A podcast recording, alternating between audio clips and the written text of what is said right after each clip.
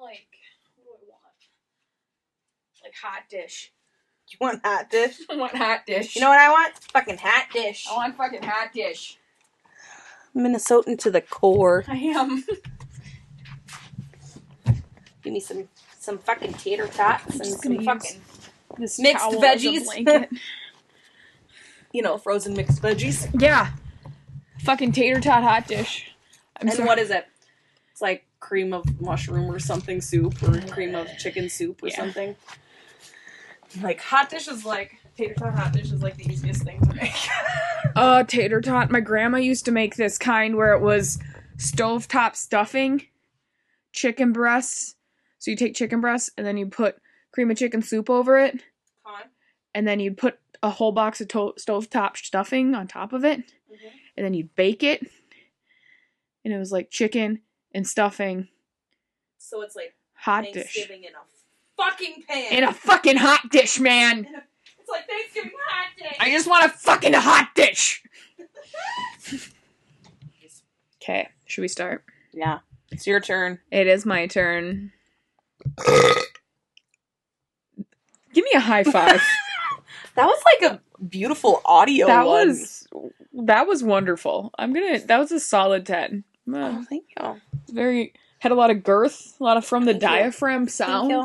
I uh, I've been working on my skill.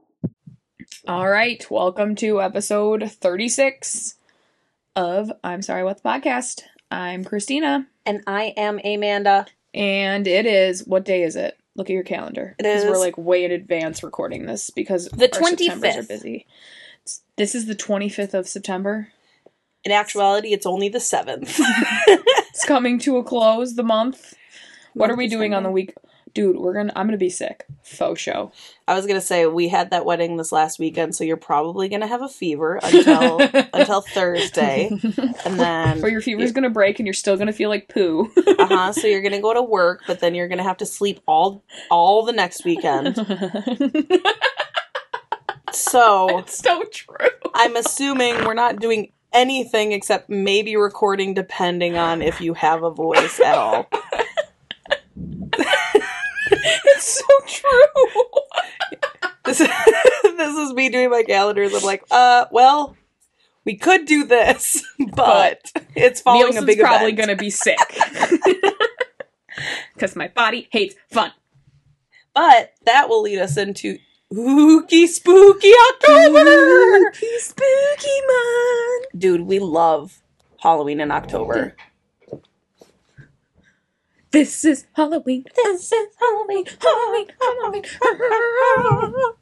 Um, but yeah, so there's gonna be some fun stuff happening. I'm so excited. Lots of paranormal and true crime and maybe stories, All personal and or extended stories. Get the extender. Did you bring the extender? Did you bring the extender? No. Well, where is it? Ah. Does somebody need a pankin? I'd, I'd love that. oh God! Does Okay. somebody need a pankin? No. All right, so I have no updates because we literally just got done recording. Um, sorry, not sorry. It's gonna be a short intro today, Let me homies. think. Congratulations, Bridget and Chase. You're married now. Yeah, you are now stuck together. As long as Until you- everything goes smoothly on the wedding day, like I was like, as, until you legally decide to unbind yourselves. which is never gonna happen. No, they're Ever and good. forever. Forever. Pizza girl. Pizza girl and pizza boy, Ugh, always and forever. it was meant to be. Foundation of pepperoni my- and crust. I got shit in my life or my eye. And I've been old for a week.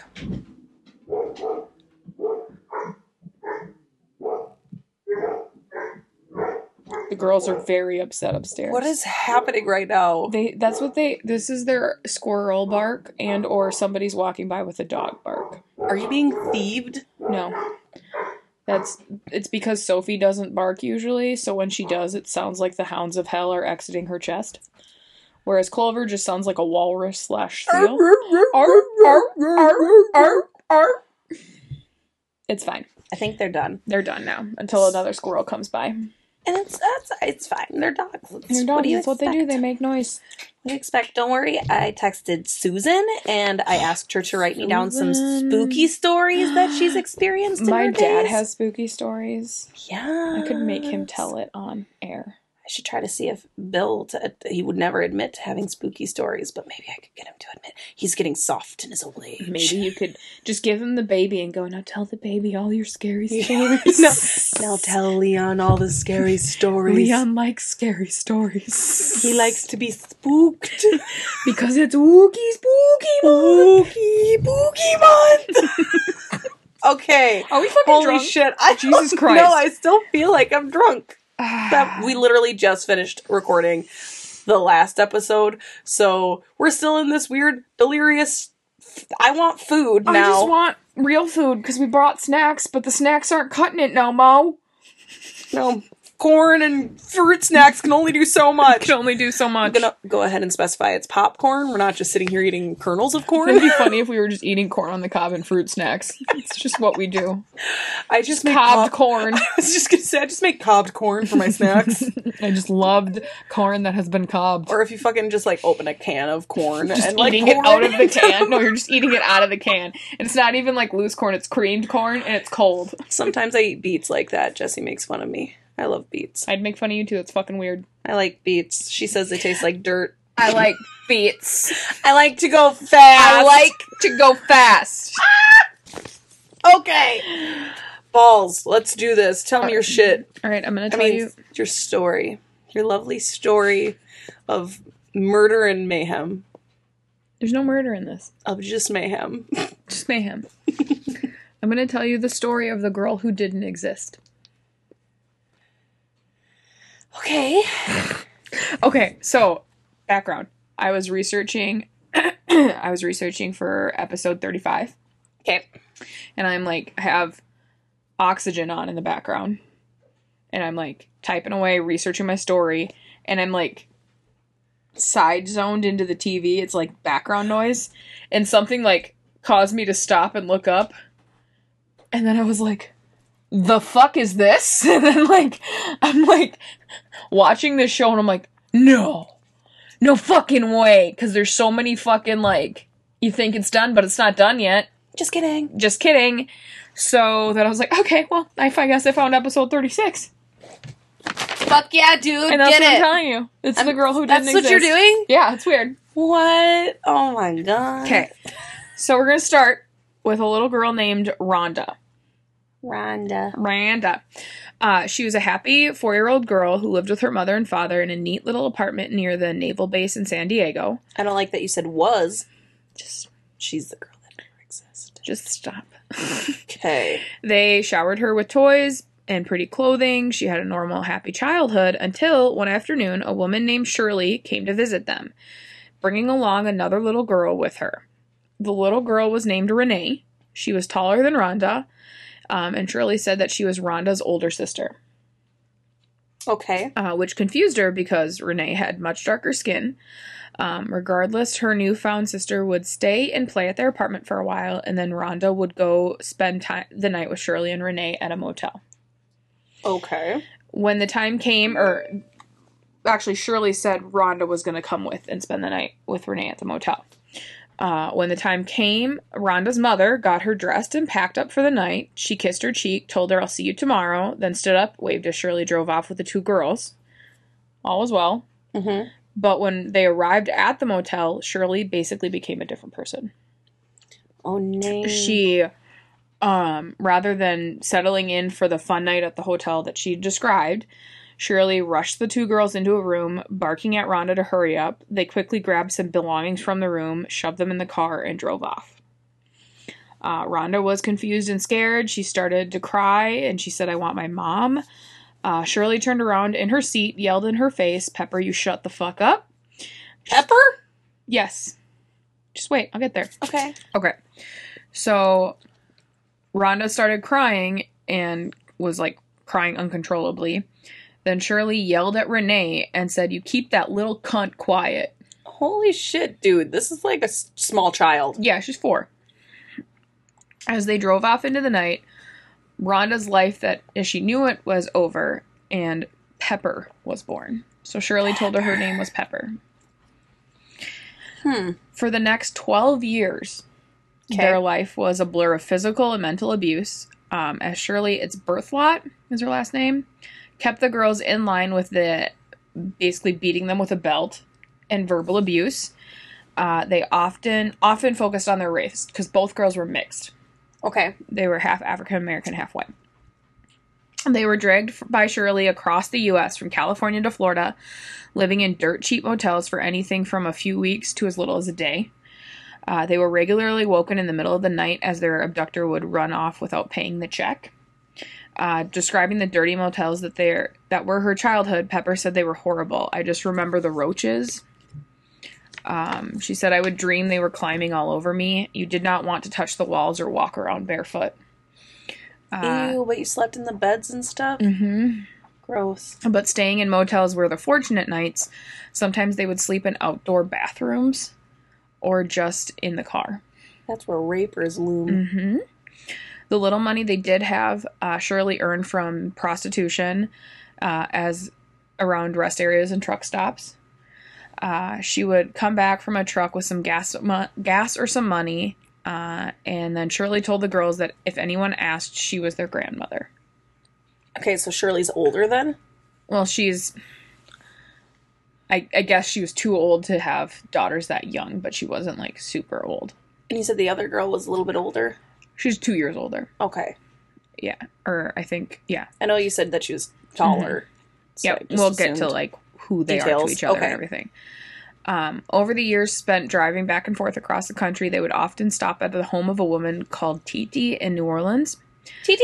Yeah, she had three boys that lived with her who hated Pepper and Renee. The boys would call them the ugliest racial slurs they could, and one of the boys would rape and molest Pepper.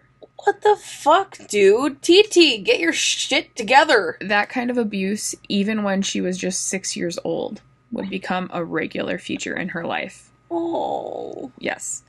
Um, the motels that they stayed at were always full of drunks, drug addicts, and prostitutes, many of them with children of their own suffering for the same appalling neglect as um, Pepper and her sister.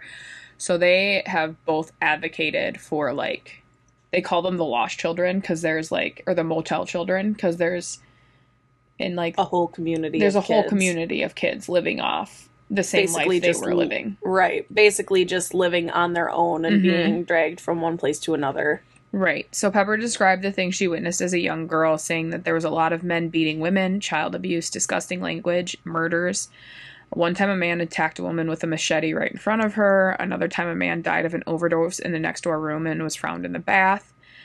Um, she was frequently sexually abused by strangers um, in a matter of fact, in, sh- in a shockingly matter of fact manner that um, it was basically just like out in the open and nothing Right, was like, ever done to stop her.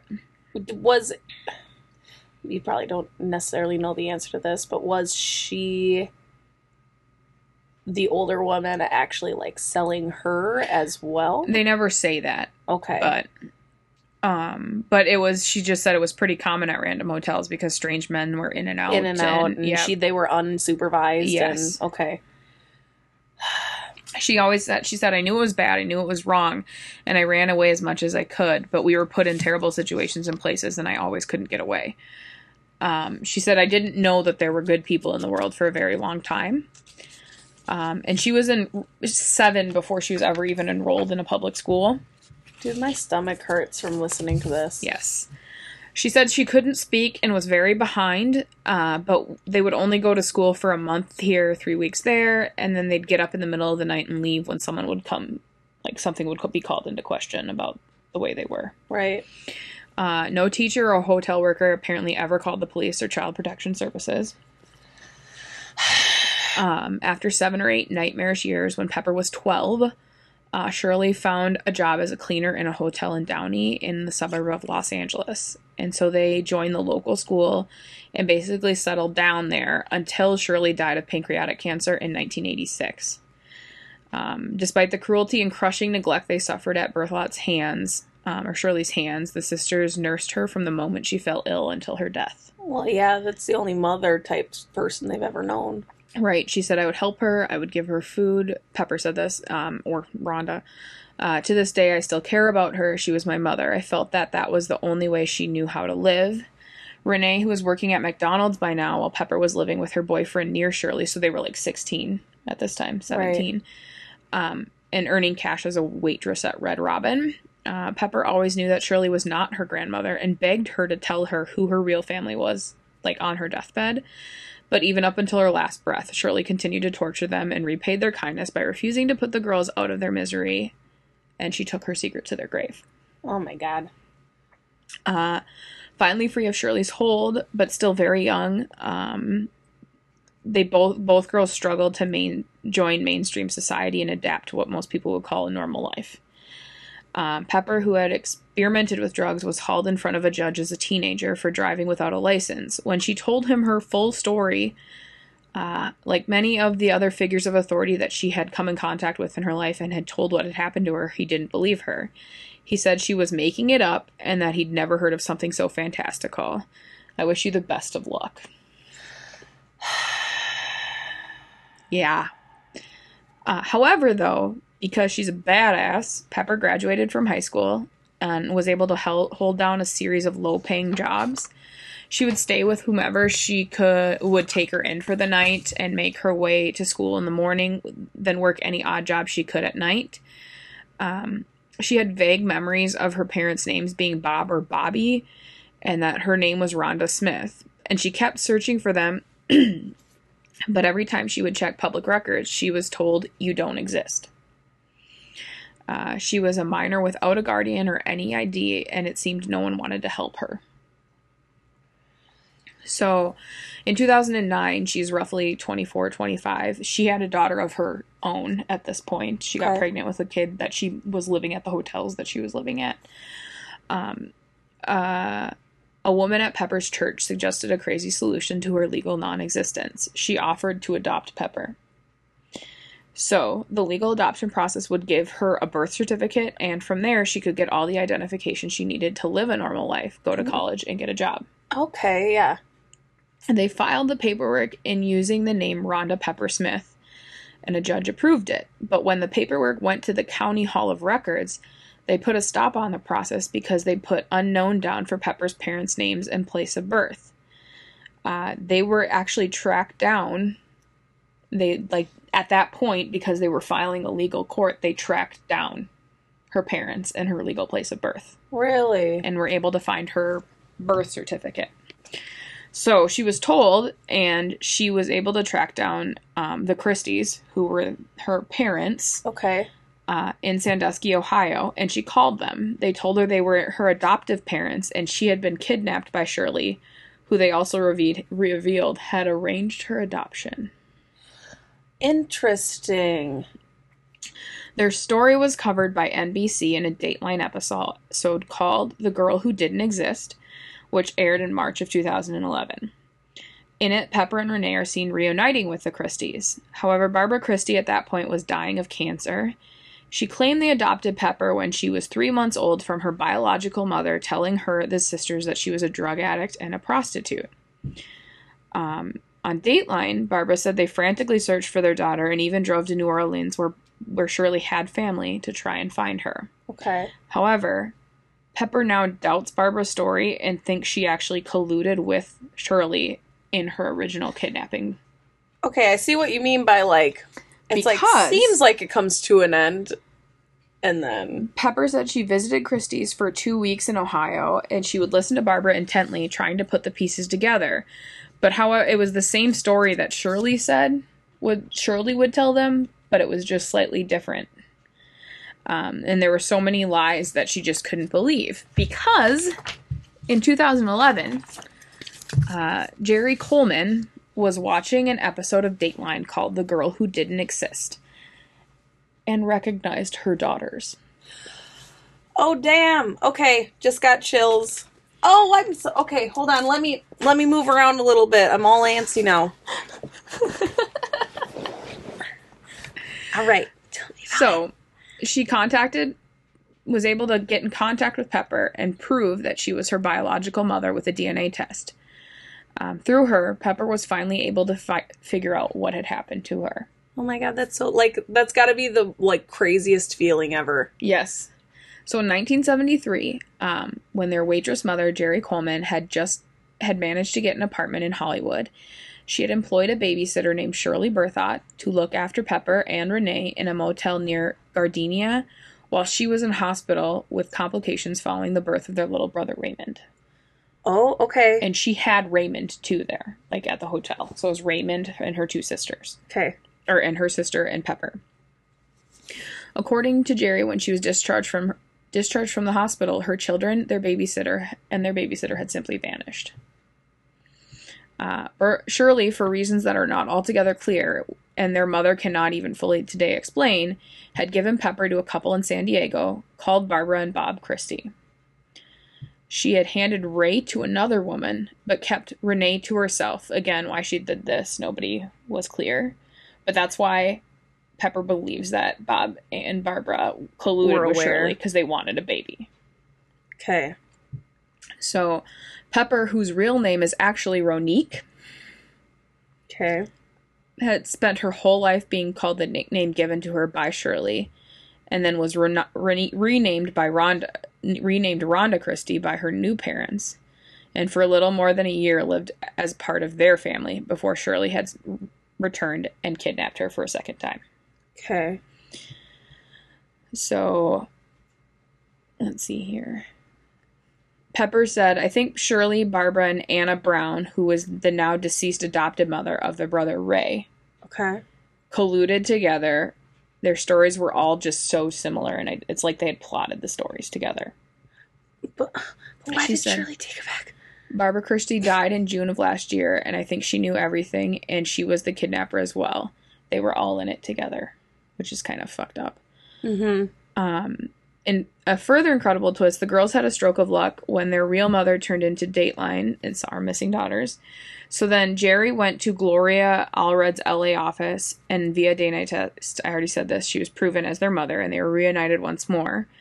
Um, now 73, Jerry is vague about dates and the exact circumstances of the abduction. So she doesn't have like a full awareness of Well, and and, she also was in the hospital and like stuff, right? Like she probably isn't totally aware of exactly what day they disappeared, other Right. than them not being there when she got out. So she she was asked when she realized the children had been taken and she said she remembers leaving the hospital and going to pick up the children from the motel as arranged. I called shirley and told her i was coming out to get the children and she said okay and the next day i went out there and she was gone. I talked to a man there who said she was managing the hotel. She stole some money and took off. The distraught mother had gone to the police but claims they didn't take her story seriously and they it's partially due to the fact that she was in the children were all mixed race and so they think like in that time they didn't really care Right. It was one of those. yes is what she believes um jerry who um she denies that she was ever part of prostitution or had was any type of drug abuse Right. It's just a story that they were telling them. she said i thought i was losing my mind i was ready to kill myself and i had tried to kill myself two or three times i could not find where my girls had gone or where my children had gone and i didn't know how else to find them the police weren't helping they were very prejudiced and i had nowhere to search or no- and nothing to go on Mm. She said at this point that she's grateful she found them. She never thought this day would ever happen and prayed for this day every day. Um, Allred located the court file of the Christie's adoption of Pepper, which confirms that Jerry was given no notice of the adoption. And then the lawyer also found a police report that proves she did report her three children missing. However, it remains baffling that there There was wasn't really nothing. any. She she re- tried to report a missing. They didn't help, and it was just Just fell by the wayside. that was it. It's so fucking weird. Like, Yes. why? Um,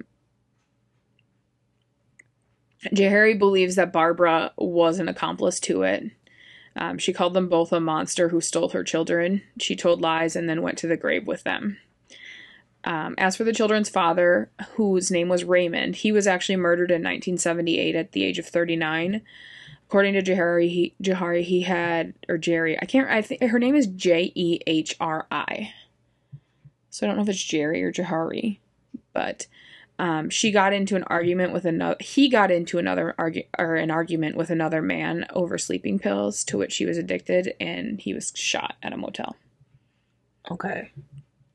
Um, Pepper and Renee at the they went to Michigan to meet all of their cousins, and then they were also able to meet their brother Raymond, who lived in Loveland, Colorado.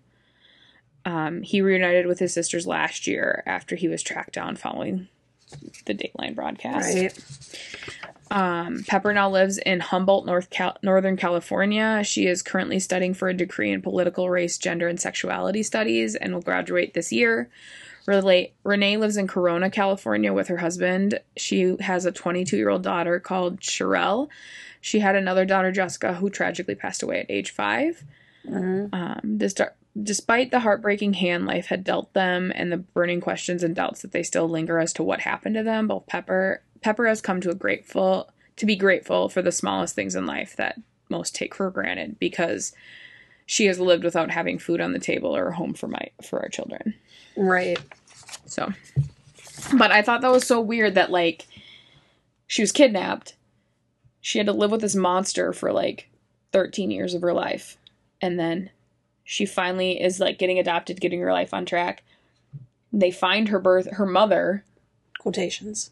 meet goes to meet them, and then she finds out that she's not her mother. Well, and then she, adoptive mother. and then she's like, and then the story is like was this like a See, legit adoption I was or like- did you kidnap me too you know it's either they were like in collusion or this is just what Shirley told her Right. was her background. well and it just seemed that um, But if they're both saying that it was three months, and then on the thing, it's like she had a younger brother, so it couldn't have been three months. hmm it's just um and then there's like there's additional things like renee was i think Pe- pepper was more forgiving renee was very like why didn't you try and find us like you did nothing to try and search for us Right? Like, why didn't very- you do anything? why didn't you do more so she had a lot of like anger and resentment but it's just like a, a very like hold up wait a minute Why did she? of Why did Shirley take her again? she kept Renee. So I don't know if Shirley wanted her own. And then I'm not sure why she kidnapped.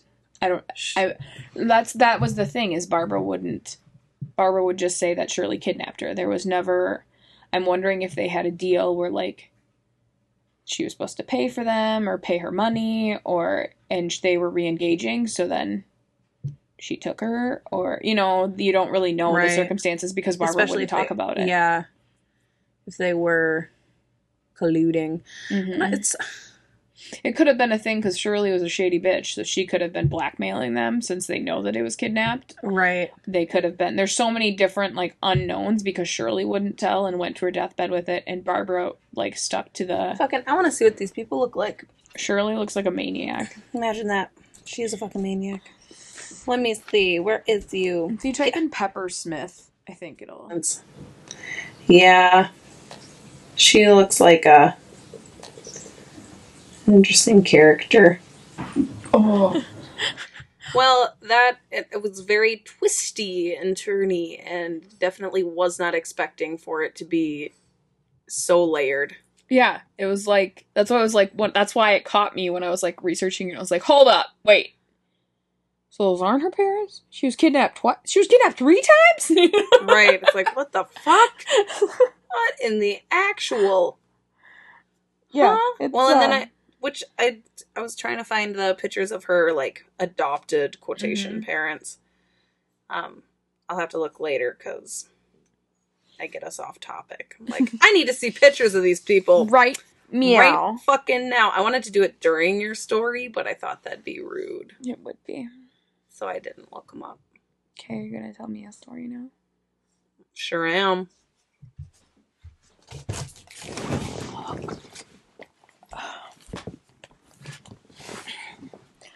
All right, dude.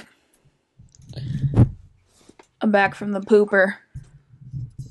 Oh yeah, you're gonna just lay down, and go to sleep instead of just yawn, or I'm just getting comfy for your stormy storm. what is happening right now? story? Good, good job. I'm so proud. Tell me your story. Okay, so this is the one. This is the one. It is. It's the one that I came into being like, meh. Eh. Well, it just didn't seem like there was much for information on it, you Okay. know.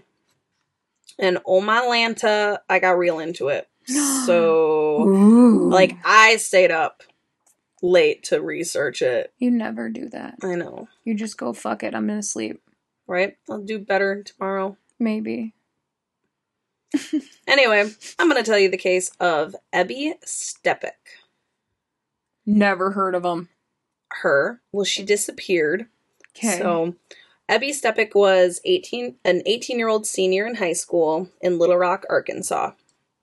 Ebby moved out of her parents' house at the beginning of the school year to gain a little independence, um, but she mainly stayed at friends and grandparents. So basically, she was like a, I don't want to say a rich kid. Like she went to all private schools up until her senior year, Okay. and I think she was just looking to try to do something on her own kind of seems like that kind of a personality. Along with, they said that she was very like goody goody up until her senior year. All of a sudden, she was like going to parties and kind of, you know, rebelling a little bit. And I think it's again just because she wanted to be able to do something of her own and not what people were telling her to do.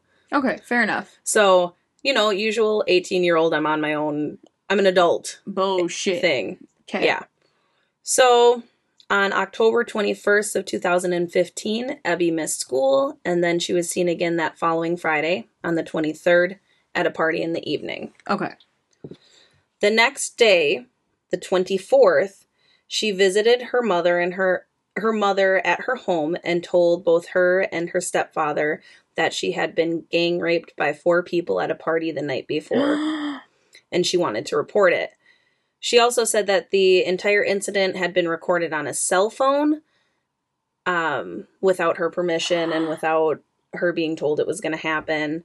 Later that, and there was, I mean, it doesn't matter either way, but there was also controversy where it was like back and forth where she was okay with it. She wasn't okay with the cell phone recording, or she just felt so she felt forced, which is rape Uh-huh. and that's people like were fucking splitting hairs and i'm like either way it's not okay if she didn't feel if she didn't want to do it and she said she wasn't going to do it and she Mhm. was and she was fucking recorded okay Yeah. either way so she said she was recorded on a cell phone without her permission Okay. later that day her mother lori jurgen jernigan i always forget the n when i'm reading it and her father michael failed to and her stepfather michael failed to get a hold of her and they feared that maybe she had gone to find the people with this cell phone video. Okay. that was their first thought. Uh, michael told her in a message to meet her at meet him at her grandparents where she was staying at the time. And when he arrived there and he left right at that point and when he arrived there she wasn't home. When he asked where she had gone her grandparents said that she had gone to meet him though they hadn't made any plans to go anywhere and meet anywhere that day it was just him sending that message to Okay. stay at the grandparents and he would be there.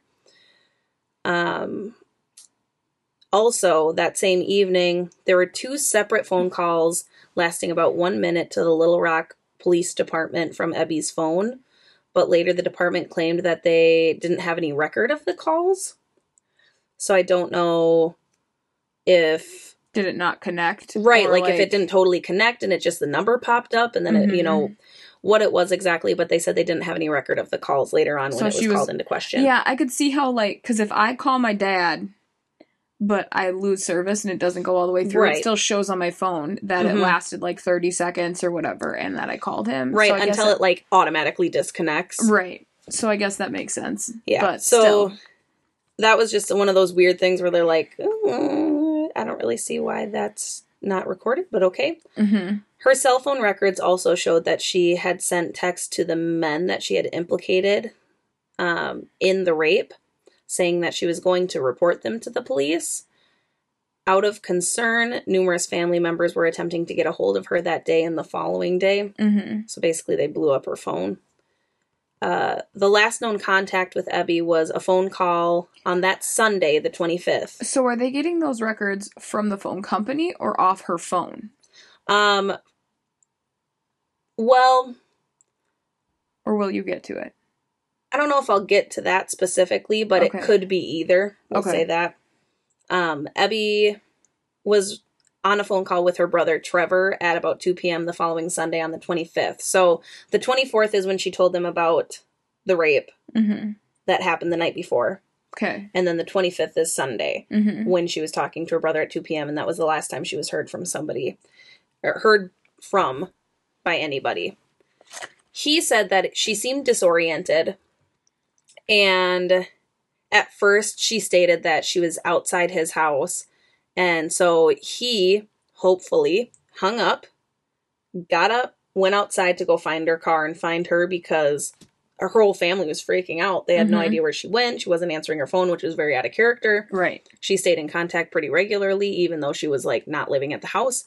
So he ran out, and there was no, her car wasn't found. She wasn't out there, no sign of her. So he called her back, and she answered. And this time she basically said that, well, she knew she was with her car, but she wasn't totally sure where she was parked. And then she said that she was fucked up, and the call ended, and Ebby was never heard from again. So she sounded like she was maybe on drugs or drunk or something. I Mm-hmm. was like, well, I, I mean, I'm fucked up. I don't know where exactly I am, but I know I'm in my car. Like maybe she was gonna try to go to his house Mhm. and she ended up someplace else. And Okay. so, again, kind of a weird, like, they don't really know why she was. Why she was acting strange, but that was the last time she was heard from. Immediately after this phone call, Trevor called 911.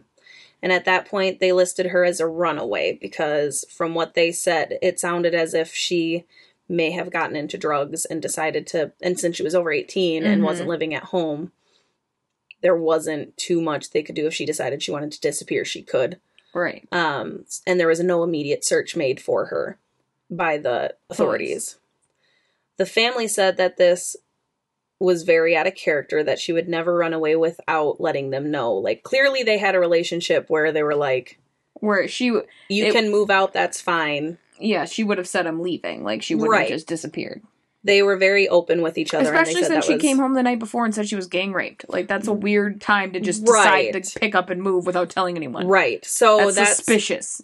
Exactly. So that's why they were like, why wouldn't they at least like do a search? Yeah, Mhm. list her as a runaway, but like go like scour the neighborhood, ask people if they've seen her, you know, something. But nothing had. The authorities did nothing at that point because she was listed runaway. hmm The family conducted conducted their own search when that happened. So Okay. they just started kind of going around the neighborhood trying to figure out where she would have gone, last person to see her, all that.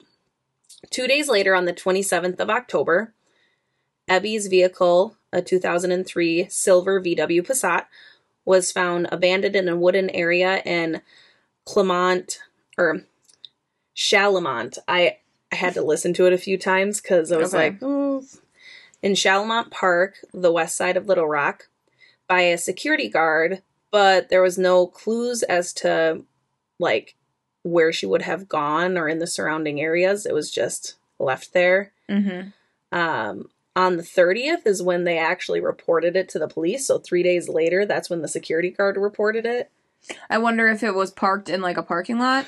And So then they didn't report it until it was odd for it to have been there that long. right, that's and it's there's so many weird little like If it's a parking lot where people often like leave their cars overnight or something like that. right, Like there's one in like where I work that a car sitting there for 48 hours probably not a huge deal. right, But when it gets to be, you know, I guess 3 days, then it's like, eh, they have this has not moved at all. See, you know? and that's what I'm wondering is it's like maybe he was just thinking it was just parked there Mhm. and not a big deal. So on the 30th, it was reported, and the police came to the scene to, you know, check out the car that was just sitting there. So her wallet and her phone were found in the car, which is odd. The car's gas tank was empty and the battery was dead, and her the key was left in the ignition. So it's like it was on and then just left That's until weird. it died on its own. Uh, And unbelievably, they continued to treat this as if she was just a runaway. That does not make sense. Okay, that's No. the first time I'm like, mm, Yeah. Um because there were no signs of struggle, I guess, outside or inside the vehicle, so they were like maybe she just left or maybe she left her stuff and got in someone's vehicle and just wanted to start a new anew, you know. But this was in like 2000 and what 15. right. So it's not like you can just pack up and start a new No, you can't just disappear. This isn't the 80s. Yeah. So I don't know. I thought that was odd that they didn't look into it deeper after that. Once the car was found, there were multiple searches done of the park, but there was no like to no avail. Uh there was a report made in 2017 saying that the men that had been accused of raping her had been interviewed, but their phones were never searched for the alleged video that was What the fuck? talked about. Uh, the and I'm wondering if it's just because she was classified as a runaway. There was like no legal way that they could search their Mhm. phones. They could just talk to them, but fucking weird. The family was desperate and wanted the public's help to find her. They appeared on the Dr. Phil show. The case showed up on multiple different like true crime shows. Um, in 2017 is when they were on the Dr. Phil show, and they offered from 3000 and they bumped it all the way up to $50,000 reward for information on the disappearance and to find Ebby. The family also started a Facebook page to get a little help from social Mhm. media.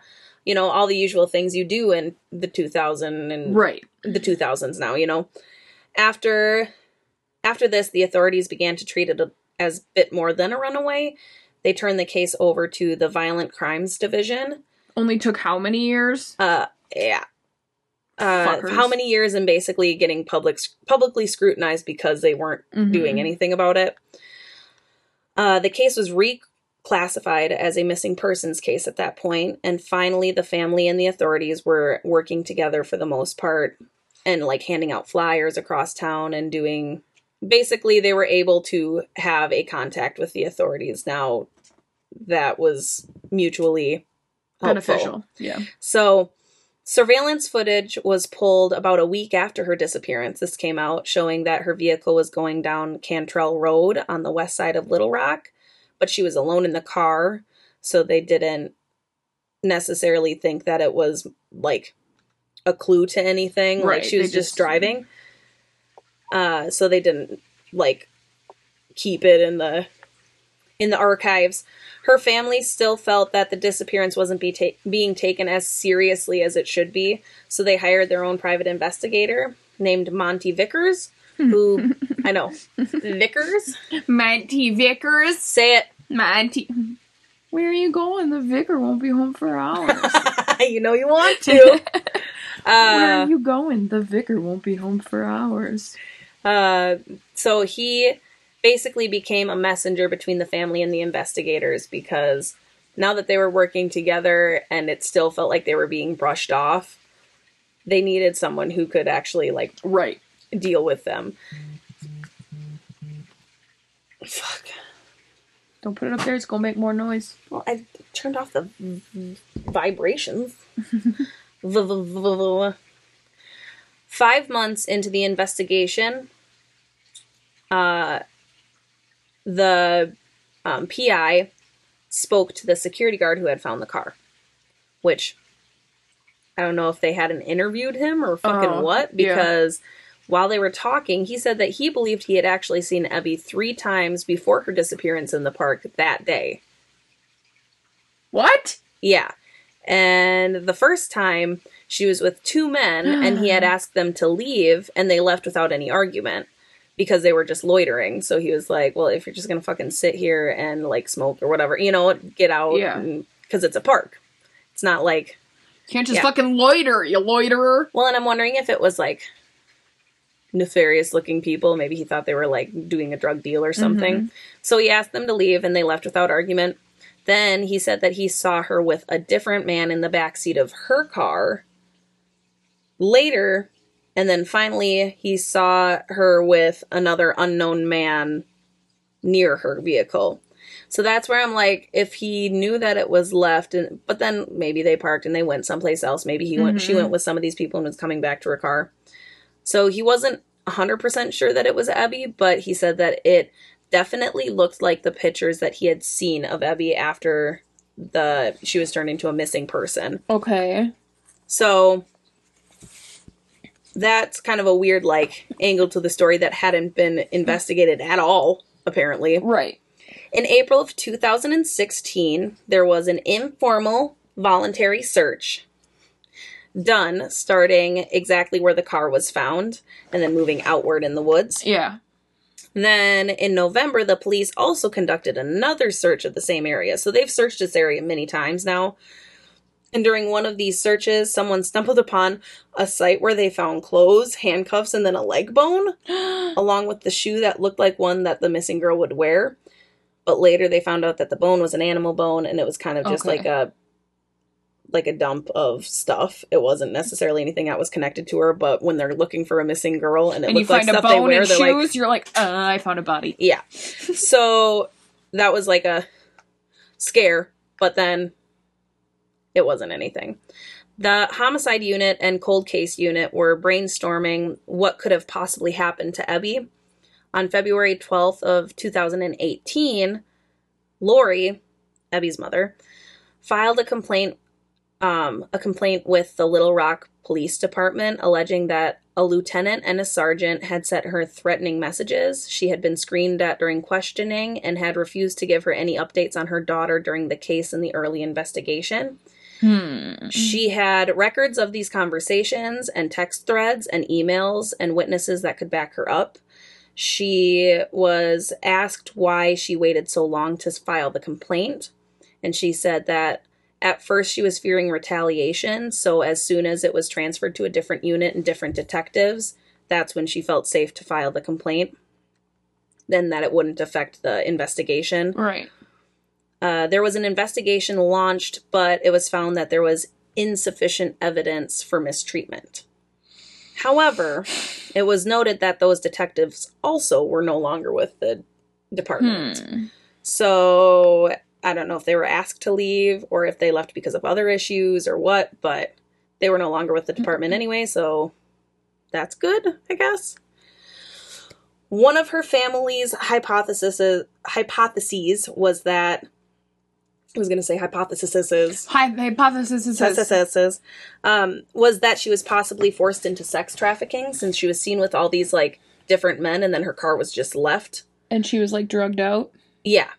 So in March of March 31st, 2018, they held a fundraiser with PATH, also known as Parents Against Trafficking Humans. Mm-hmm. Um, this was on Ebby's birthday, and every dollar made went straight to the organization. And then after the fundraiser, they had a birthday party for Ebby. Oh, I was like, oh. it's so sad. And then in May of 2018, the cold case unit called the FBI and Public Works Department to search the utility and drainage pipes around the area using robots and cameras. Mm-hmm. They first started at the top tr- drain pipe and near where the car was, like it was the closest one to the car, and hit an obstruction in 70 feet down. They turned it around so it like goes in and then it kind of goes Yeah. both ways. Um, and then they turned it around and they hit another obstruction 130 feet away.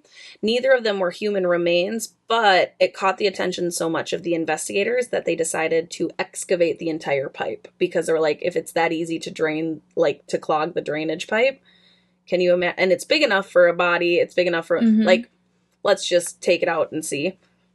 Um, then on May 24th, 2018, while searching Shalamont Park once more, Ebby's body was discovered at 10 a.m. Her skeletal remains were found in a drainage pipe near where her car was discovered, so the one that they Mhm. excavated.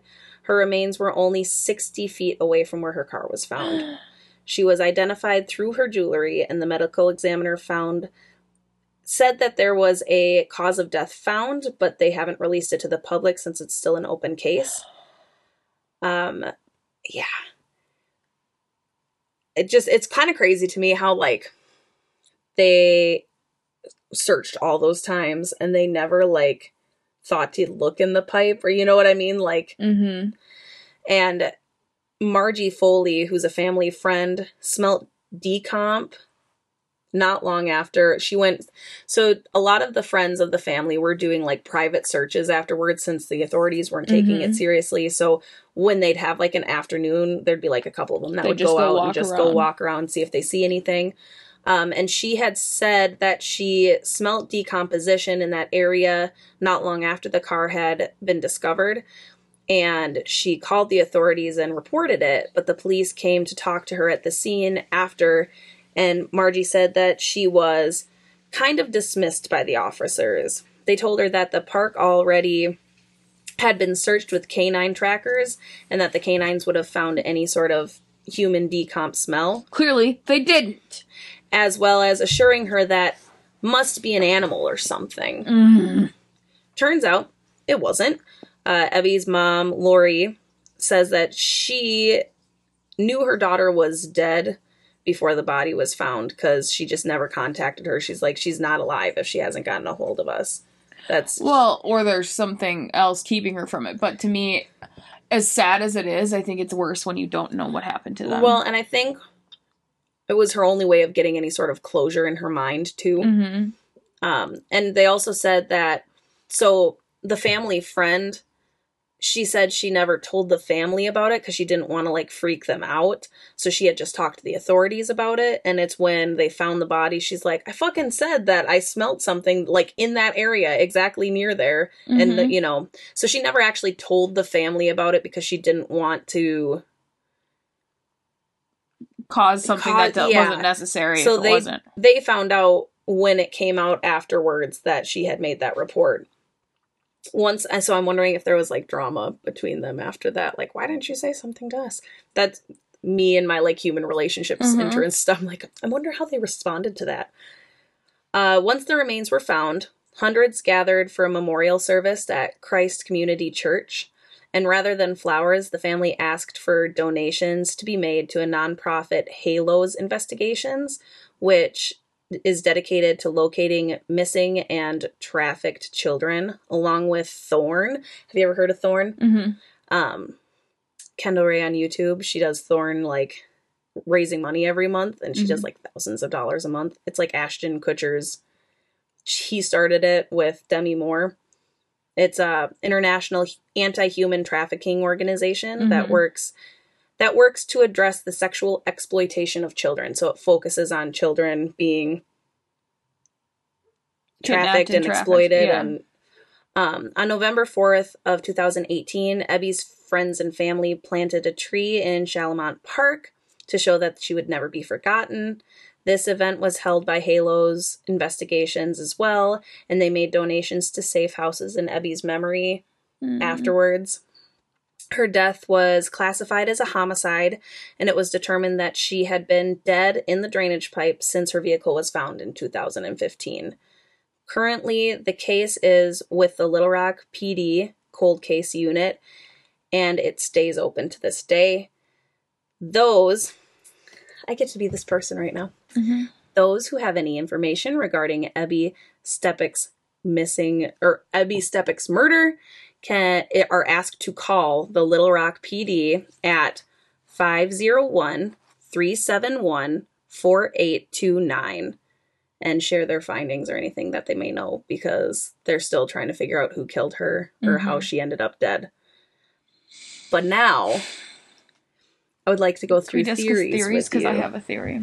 Um, I have very general theories, just like my idea of what could have possibly happened. I, it was really hard to find theories. I went to Reddit, and everything that I was finding was from before she was found in 2000, and, like before they knew what happened in 2018. Mm-hmm. And so it was really difficult to like do it because a lot of them were like sex trafficking and stuff. And it's like, well, we know that she wasn't sex trafficked. We know that she is dead. Right. So, but I have a couple theory theories. The first I'd like to chat about, see your thoughts on, is security guard. Is No. he? No, you don't think so. You don't think that he made up all those stories, or he conveniently didn't say he saw her, or said he saw her to say that there's other people involved, or Because my thought was it could have been, and that's why it took him so long to say anything that it was there. I mean, I don't necessarily think it's the case, but that's one of my theories. It's a possibility, but there's so many reasons, other reasons as well for him Mhm. not reporting it. Like it's a public park, so maybe people leave their cars there all the time, and he waited like the normal time and then reported it. Um, and with all of the like inconsistencies with the police anyway, I guess it doesn't surprise me that they either hadn't talked to him or reported what he said. Right. So there's so many other ways that it could go that I'm like, and I don't think it's that guy. Okay. It makes sense, but So that was my theory one. Theory two, obviously, the guys that raped her the night before, trying That's to mine. cover their tracks, and I have a feeling that they my- met to give her the video Yes, or and the reason that because they were five, right? four. There's four, and he saw her with four different guys.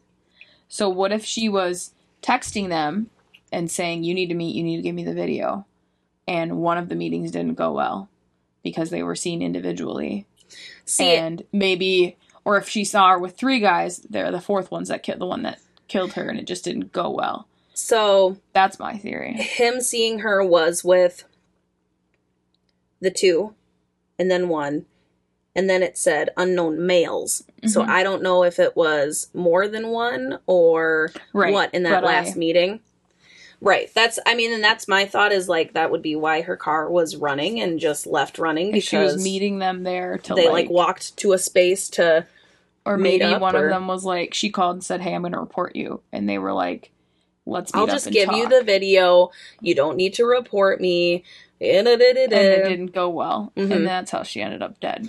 see and, and then they just stuck her in that drainage pipe to hide her Mhm. That's, I mean, that's the, I feel like the most likely scenario. But I do have a couple other ones. So, another one that I was thinking possible suicide. Because, I mean, I don't, Wasn't she found with handcuffs though? no, that was that pile of stuff that Oh, didn't have anything okay. to do with it that they found. She was just found in the drainage pipe. That's all that they know so was other she than just the climbed in there? Well, I'm wondering if she was trying to overdose and then in her like haze of the drug stuff she like went wandering and climbed in and that's where she ended up dying or something because she did state to one of her friends after the whole incident that she wishes she was dead. I wish I was dead. I don't want to, you know, I don't want to have to deal with what's going on and whatever.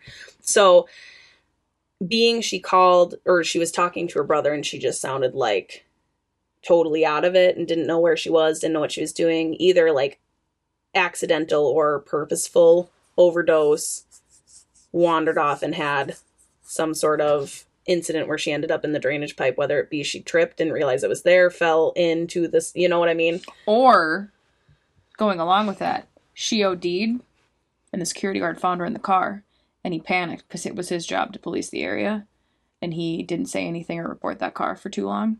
Yep, tossed so it. he took her body out, shoved her in. right like he didn't do his didn't do his job and then found that Mhm. she'd been dead for there for days in that car and was like Mhm. holy shit Then another one. i don't know but that's i those are like my main thoughts possibly i mean since they don't have like a cause of death the fact that they have listed it as a homicide makes me think that it's something that is clearly a homicide like Mhm. blunt force trauma, um, like gunshot wound, something like that. So it makes me not think that it's a suicide, but that was one of my like theories that I was trying to think of other things that could have possibly happened that weren't necessarily foul play. Mine is the rapers. That's I mean that's my guess is I feel like it makes the most sense seeing her with all these different people. Obviously they have a motive. Mm-hmm. I don't know. This is the one I got a real into. story. That's that a good one. right? It's got a lot of like, hmm, I betcha. Mm-hmm. Well, and that's I'm definitely going to be watching for updates on it Yeah. since it's still like open, and they just had like within the last year have had updates on it, and so they also the family went back on. So I watched a few of the like interviews The family went back on to Dr. Phil a year after, almost to the day after they went the first time, but it was after they had found her body and stuff. Mhm. And so it was more of just a update interview, but and I only could see a snippet of it because it was relatively recent, and so they don't have those on YouTube yet. Yeah. I'm not fucking going onto the Dr. Phil website and signing up for shit. Not shit. fucking paying for it. Yeah. So I just thought it was very interesting, and now it's one of those that I want to watch for and No. see updates because It's like that show I was watching on Oxygen, the Finding. I can't remember a name that I want to do the story on, but it was an entire season of Oxygen, so there's so much information on it that I'm like, I don't know if I could do a full story. That one we watched when we were in Madison, and it was Mhm. like on the whole day. uh huh. Yeah, it's like that one. Yeah. Yeah. It's fucked up. But yes, it's a that's a fucked up story. And it's sad. It, It makes is. me sad. It is really sad. It's like it's just unfortunate and like the family was very aware that it was very out of her character to Mhm. just like not contact Well, and the them. fact that they kept kind of like shouting from the rooftops that something's not right, and the cops just kept kind of brushing it off, also makes me question like those boys that were part of the rape. One of their parents a cop, or are they just like a highfalutin family where the cops didn't want to like cross them or Right. yeah that's here we are with our fucking like look at this maybe no, going all crazy. We can't get high together. No, we can't. It'll be conspiracy theories on top of conspiracy theories. we're just gonna make shit up at that Mhm. point. All right, that's it man.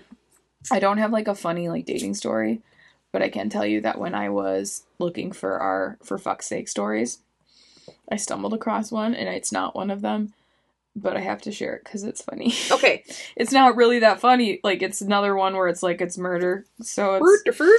Okay, so it's in Sweden. oh so really root to fruit Vertifrick. um so it was in the fall and a couple were staying, I don't know if they were at a cabin or whatever, and um the wife went on a walk mm-hmm. and the husband stumbled upon her body and she had been like beaten bloody. Oh my god So they he called the police. The police showed up, saw that she was beaten to a pulp and arrested the husband. okay And he was in jail for a while and then they were um he was in jail for a while and then they released him because they had no evidence whatsoever that he committed the crime. right So then, like, months go by around that same time this same year, and I want to say it was, it was either an elk or a moose was rampaging. is it the drunk moose story Yes, it had Ah. eaten fermented apples because it was like that time of year, and all the apples had fermented, and it had eaten fermented apples. And she stumbled upon a drunk moose, and Who it freaked the fuck out freaked the fuck out and bludgeoned her to death. And they like read like went over like what they found in her body, and they found like elk saliva or moose saliva and fur on her. So they were able What to confirm, and then that's happened more than once. Like people got attacked, and so there's been like controversy because I was reading up. I'm like, is this like a thing in Sweden that people just keep getting attacked by drunk moose? Why have I not heard this? Um, and like some biologists have said that there's no real proof that right they're drunk and these animals are known to like charge if they or Right. they're aggressive animals if they're feeling like threatened. Right. They'll charge you and stomp you if they feel like you're in their space. But it's still pretty. I was like drunk moose! And i was like going down this rabbit hole of reading all these stories of people that have been attacked by drunk moose during this time of year when there's all these fermented apples. So there's no like biological proof but people just assume that Well, and I mean, like- fucking mooses mises mice meese mas moose mosses are I think it's just moose. are attacking people. They're attacking them. But a guy actually got arrested and charged with his wife's murder before he was like they'd like discovered. I think that's why he got released is one they had no evidence and then they did like another autopsy and that's when they discovered They like found all the moose, moose. DNA and fur and Uh, word to Ferk. vertifurk. Uh, maybe there's just a serial killer in Sweden that's beating the shit out of people and then just sprinkling Sprinkling moose, moose hair. hair on them and, and like, like, saliva painting like saliva. They're like, they'll never know it's me. it's a perfect crime. it's the drunk moose.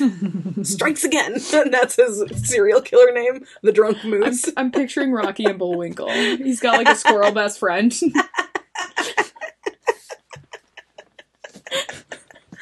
Oh my god, that's fucking ridiculous.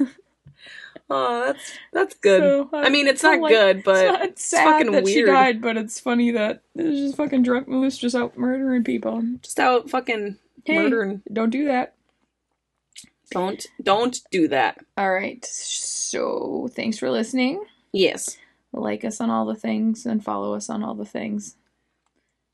You know, like It's Facebook. almost- This is the last episode before Ookie Spooky Month. It is Spooky Spooky Month. spooky, spooky. It's a ghost. So uh, definitely follow us on all the social media things like Facebook, Instagram, and Twitter because we're gonna be posting about Ookie Spooky Month, and and I'm gonna see if I can talk Amanda into going to an Ookie Spooky hayride with me. I don't know about that. She's such a party pooper. I told you I would much rather do like a real ghost hunt. And I told you I don't want demons inside me. That's the same reason we're not getting a Ouija board. Just back the fuck off. I don't it. feel like I, I feel like my heart can't handle being chased by a clown. But you can handle demons.